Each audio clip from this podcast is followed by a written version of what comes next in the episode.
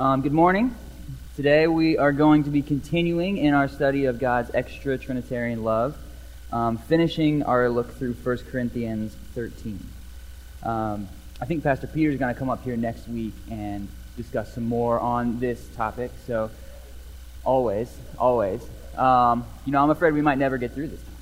But, um, but really, that would be okay because, because there, there is so much in this topic that, that there is a sense in which we should never get past it. Um, that, that this is the driving force of what God has done in redeeming us for himself, um, that we should never move beyond uh, this reality as we learn about God and go to live and love others in our own lives. So, um, but we are going to try to finish 1 Corinthians 13 this morning.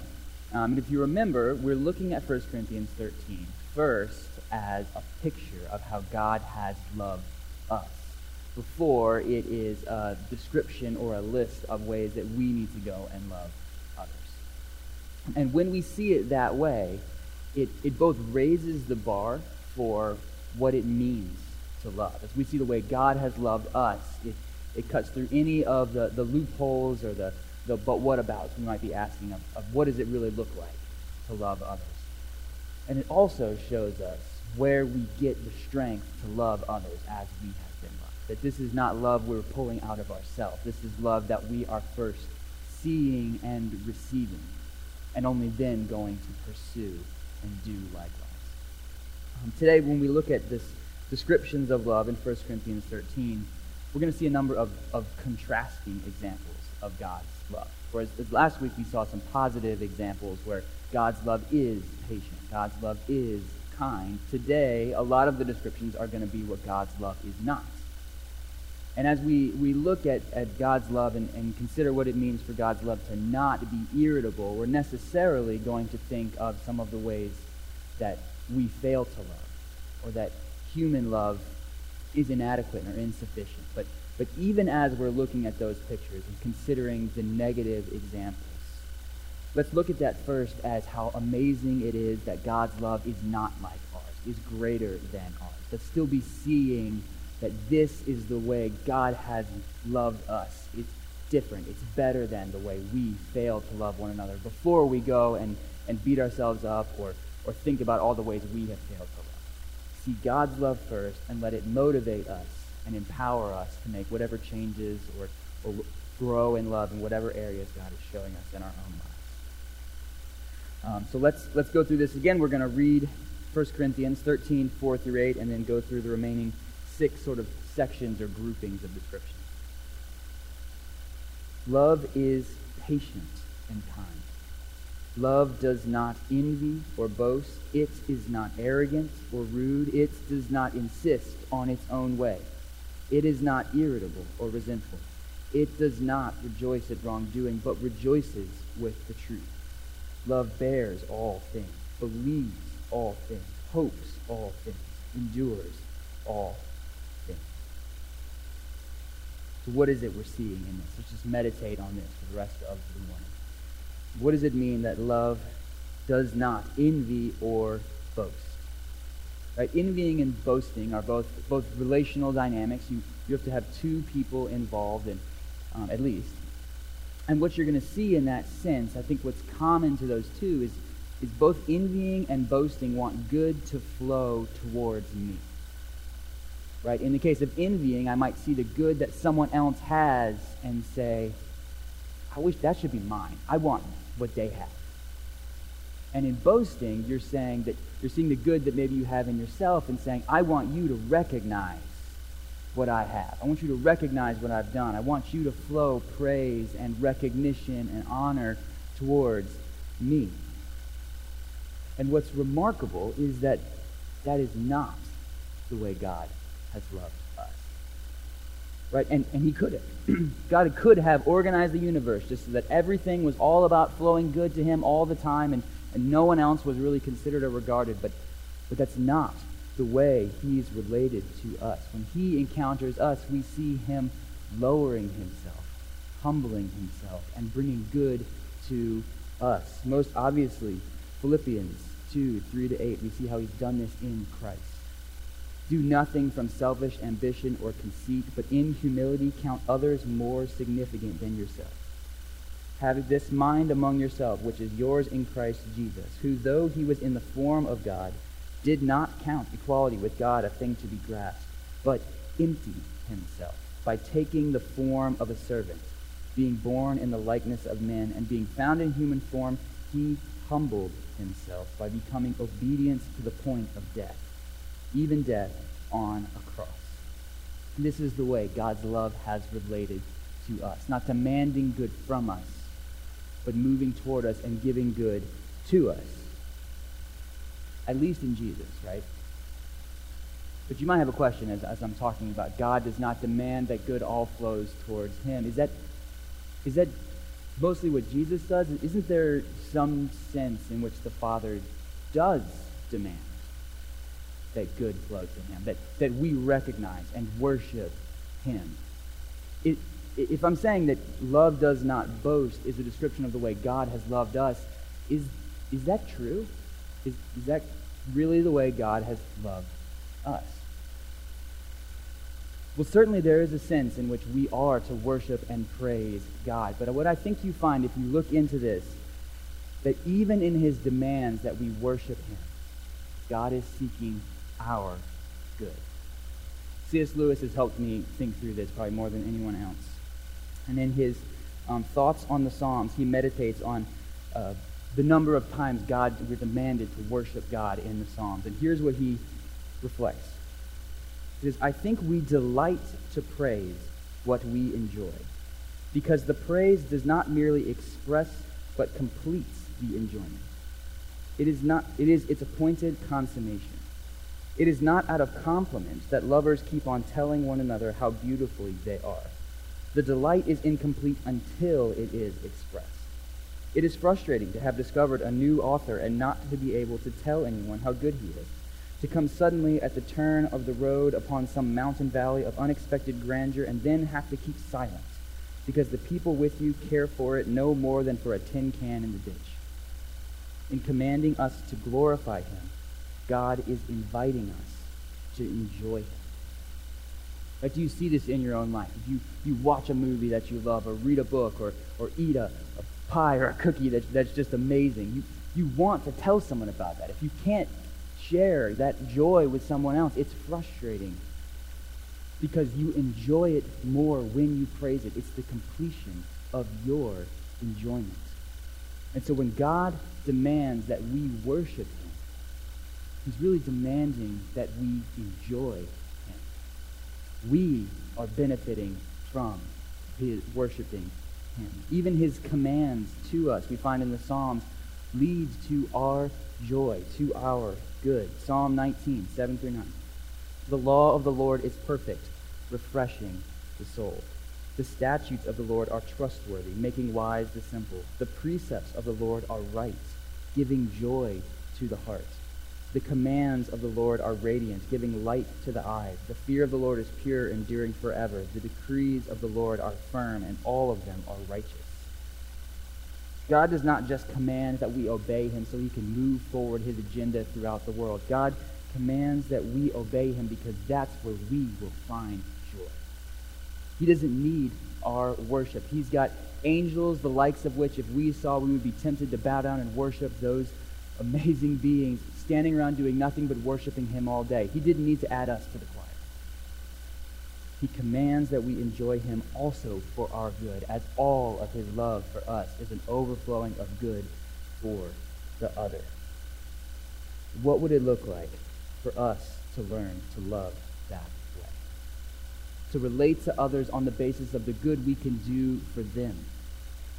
Even when we are sharing our faith, when we are pointing them to something greater, when we're saying, you should not live this way, you should you should worship God. We're not just demanding that they recognize how right we are.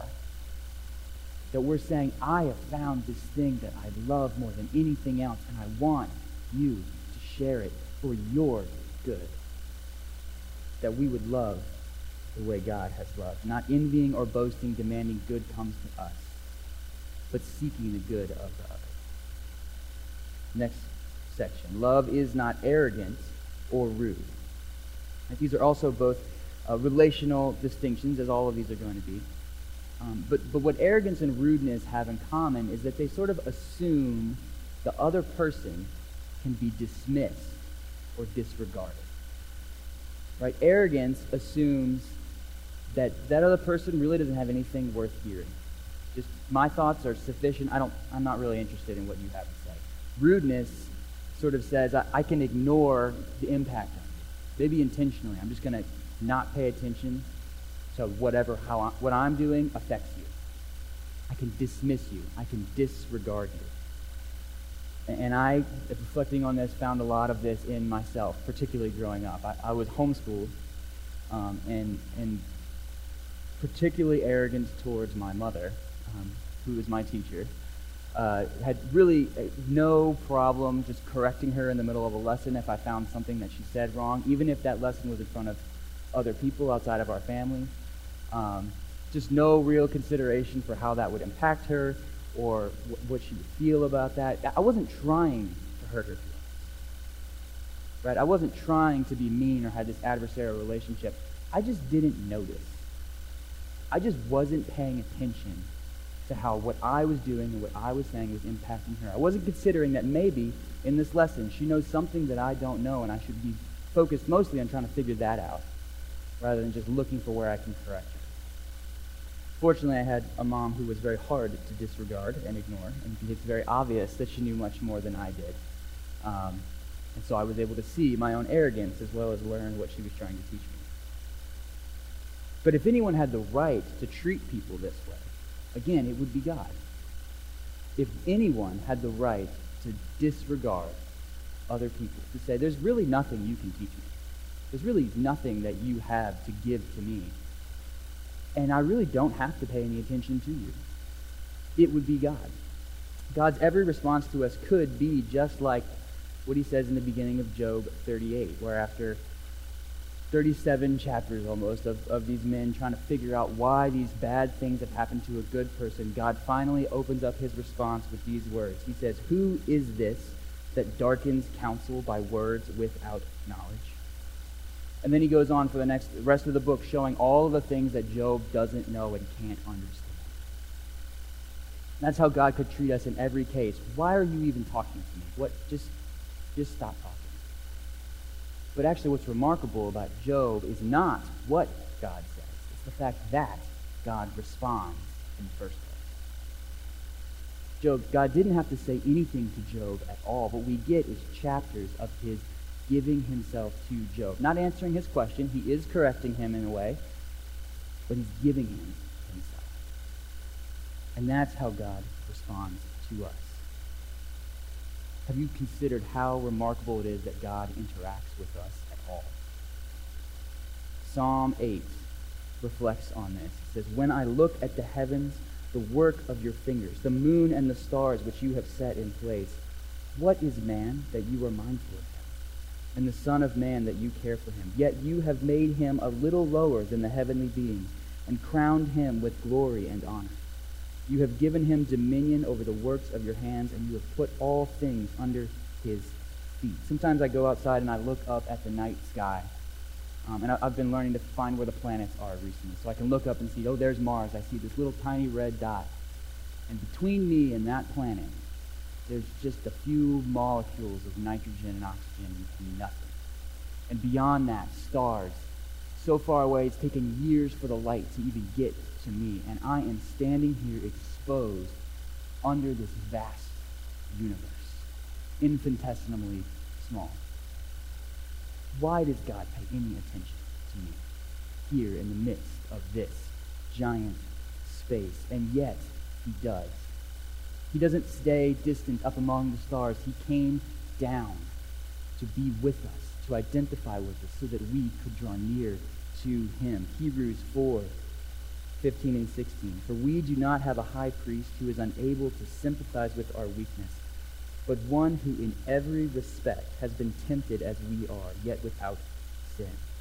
Let us then with confidence draw near to the throne of grace, that we may receive mercy and find grace to help in time of need. We have seen love and that God came down in Jesus so that we would always have one standing at the throne, that we would have a place to speak to God. That's what love has looked like, not arrogant or rude or dismissive. What would it be for us to love like that? To give ourselves, to pay attention to, to listen and care for people, not on the basis of how much they deserve it, but because that's what love does. Not to disregard even the man standing on the corner with his cardboard sign. To listen seriously to the thoughts and fears of little children. Not to disregard or cut off ourselves off from people who disagree and hate everything that we do. Not because they deserve it, just because that's what love does. It is not arrogant. It is not rude. Love does not insist on its own way. Again, I've set myself up a challenge trying to see all of these as God's love for us. What does it mean that God does not insist on his own way? Right? Well, one thing at least it can't mean is that God does not insist on his righteousness. Right? We've said before, God's love and his justice, God's love and his righteousness are not opposed. And you find this in Exodus 34, where you see both of them in the same verses, God describes himself as the Lord, the Lord, a God merciful and gracious, slow to anger and abounding in steadfast love and faithfulness, keeping steadfast love for thousands, forgiving iniquity and transgression and sin, but who will by no means clear the guilty. Abounding in steadfast love, but never compromising righteousness. He does insist that right is right. But we also see that he does accommodate us. What do I mean? Okay, you remember the story of the golden calf. The Israelites have come out of Egypt. Moses goes up to the mountain, and after 40 days, the people figure, I guess he's not coming back.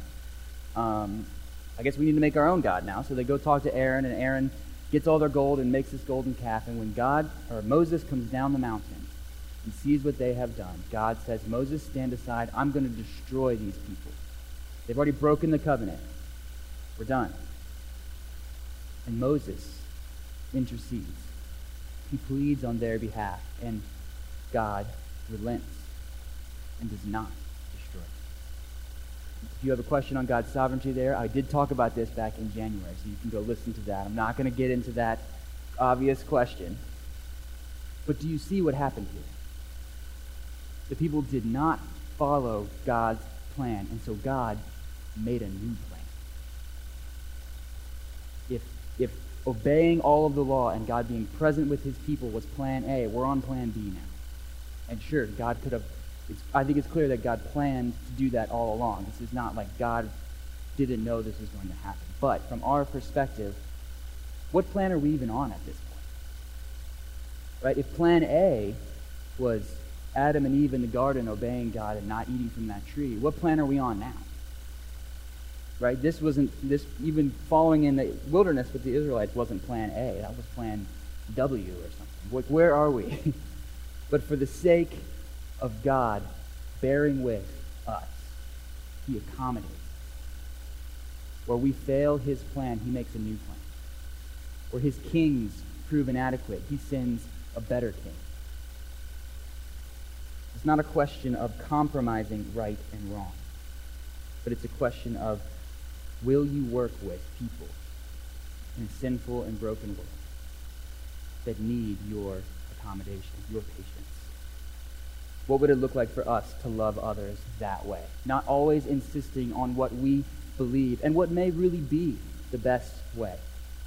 In areas where we differ in emphasis and priority and maturity and understanding of God's word, do we insist that it has to be this way or you're out, my way or the highway, or are we willing to work with people, to accommodate them? Because for love's sake, we want them to be with us more than we need it to be exactly the way we thought it was going to go. Love is not irritable or resentful. I think we all know what that's like, right? And, and for me, when I think of being irritable, you can guess I'm going to think of my kids. Because there's just nothing more irritating than whining. It's literally designed to disturb me until I give in. That's the point. And sometimes you know it's coming, right? Like dinner time, when you don't want to eat your dinner.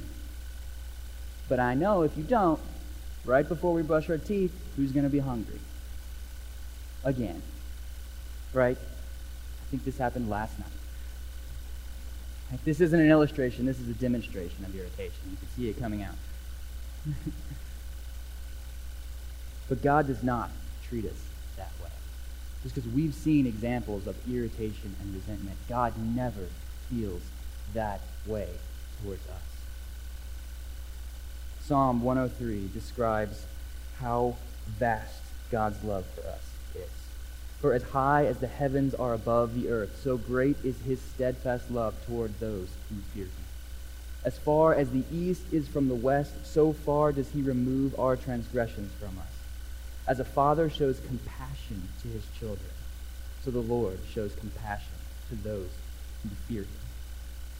God's love for us is overwhelming. If there were ever any bit of irritation or resentment in him, his love would overwhelm us. And he's already dealt with all of our sins. We show up to a moment where we are failing again, and what we find is God's love has gone there before us. Remember, we talked about God's love being omniscient, which means that when he chose to love us, when he chose to deal with our sins, he chose to do that not just for the sins we already know about, but for all of the sins that we are ever going to commit. He already knows. He's already decided to love us in those moments. So we show up to this moment where we failed again, where we don't want to eat our dinner or whatever besetting sins we have within us, and we find God's love is there ahead of us. He's not irritable in that moment.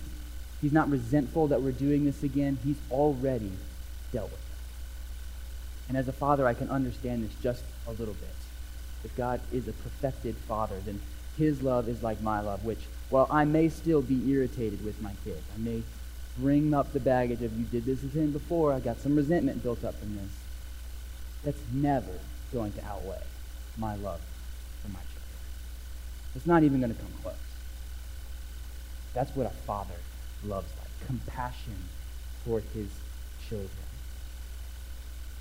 How can we love this way? We, we don't get to be omniscient. We don't get to deal with situations ahead of time. We have to show up in the moment, and irritation is going to come forth. So, what do we do when we step into that moment? Maybe a sin that you've dealt with again and again and again in someone close to you's life. you can remember God has been to this moment. God knew it was coming. He's not irritated or resentful with your irritation and resentment. His love has showed up in this moment before you got it. He loves you. He loves them. And so when we remember the way God has loved us ahead of time for everything we ever would do, love that person for everything they ever would do, we can begin to understand where we get the strength not to have irritation, not to give in to the resentment of that moment. Love does not rejoice at wrongdoing, but rejoices with the truth. All right, if you're just reading this quickly through on your Bible reading plan, those are probably, I don't know if that's going to click and make a whole lot of sense. Those kind of feel like different categories, right? Love, wrongdoing, and truth.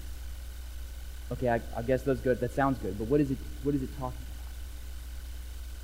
I think actually our culture helps us understand this a little bit. If you're paying attention, uh, the, way, the way the world is defining love these days often includes something like you need to affirm that person for whatever is best for them, whatever they feel is best for them. And so if if a man decides that after 20 years and three kids, he's, he's no longer in love with his wife. Just times have been hard. They've drifted apart. They've gone different ways. This is just not happy for him anymore. The kids have moved out. It's not going to hurt them. And so he found this other life, this other woman, this other place that he wants to move into. Love would say, the world would say, that you should want him to be happy. That's what love would do. You can fill that blank in with a bunch of different categories of how people would say that, that this is what I need to be happy, and love needs to affirm them in the choices that they are making. And what this is saying is that love does not rejoice at wrongdoing. Love only rejoices with the truth. The truth that we believe God has defined. And we see that love motivates God to correct us when we go into wrongdoing. He doesn't affirm us in whatever we think is going to make us happy. He knows where he is directing us as a wise father. Hebrews 12:6 For the Lord disciplines the one he loves and chastises every son whom he receives. Just like a parent will correct a misbehaving child, not because they love righteousness more than the child. Those aren't opposed correct my children because I love them, because I know some things are bad for them. If you eat only cookies every night, it's going to be bad for you. I don't care if you feel like that's what makes you happy. And the world actually understands this. I don't want to beat up on the world too falsely. They, they actually get this category. Right? If Oliver came to me and said, Dad, I think the career that's going to make me the happiest is to be a computer scammer. I'm going to get really good at sending out phishing emails and getting people's bank accounts. Or, or if he told me, I just feel my most authentic self when I am high on heroin. No one would have any problem with me correcting them and that being a loving action. Right? They actually understand that love and truth do go together at some level. What they disagree about is what is true. But we believe that truth is defined by a God who loves us and that when he corrects us, he does it as a loving father. That what he points us to is always what is best for us. And not only that he is a correcting father, that he's going to come in and point us to where we need to go, but that when we go that way, when we go towards truth, he rejoices. Love rejoices with the truth the father of the prodigal son could not rejoice when the son decided that what he would make him happy is if he could take his inheritance and go to a far country and spend it on foolish living. But he wept in that day. But when he saw his son coming home, he threw a party. He ran down to hug him. He rejoiced that this son who was lost had come home. That's how we know a father loves us. Not only that he corrects that he celebrates our growth. He celebrates when we go in, grow in truth. Is that what our love looks like? That we love people such that we're willing to point them away from wrongdoing that they want to, but also that we celebrate the good things that we see around us, that we love The world may not like when we can't affirm certain lifestyle choices that people want to make, and, and there may not be much we can do about that. But we can make sure that they know we are a people that rejoice with truth. Is that how they hear us? Not just as people who talk and, and moan about the, the decline in marriage around us, but as people who celebrate the marriages in our lives the marriages of our friends, the marriages of people who've endured difficulty, our own marriages? Are we people who just talk about that, that we need to make sure men and women are understood as different and that we, we can give you the biblical explanations for why you should not conflate those? Or do they see us as people who celebrate and look to creatively find all that it means to be a man and all that it means to be a woman and we love these realities and we foreground this and we celebrate this? Do our children hear us mostly correcting or do they hear us celebrating when they're growing in truth? Or maybe grandchildren. Um, love cannot celebrate wrongdoing, but love rejoices with the truth. Last group here. Love bears all things believes all things, hopes all things, endures all things. If you read Evan May's book on 1 Corinthians, he will say, Love is omni-enduring. It endures through everything. That's its unifying attribute. which can be another confusing picture when you consider is that how God has loved his people? Right? Because it does seem like sometimes God does not endure. Right? Remember Moses, right? All of the faithful ways that he leads the people through all of this. It must have been extremely frustrating years in the wilderness. And then one time, messes up with the rock, and then doesn't get to go into the promised land. Did God's love endure for him then? Or the, or the Israelites, right? Many, many years, many, many kings. God sends warning after warning, and he corrects, and he um, tries to send revival. But eventually, there comes a day when God is done, and the people are sent to exile. Jerusalem is destroyed. Did God's love just endure for a long time, but not forever? I think it's helpful to contemplate that because I think what you have to do to understand what it means for that love bears all things is that love bearing all things is not the same as judgment forbearing. That your love may endure through a variety of actions.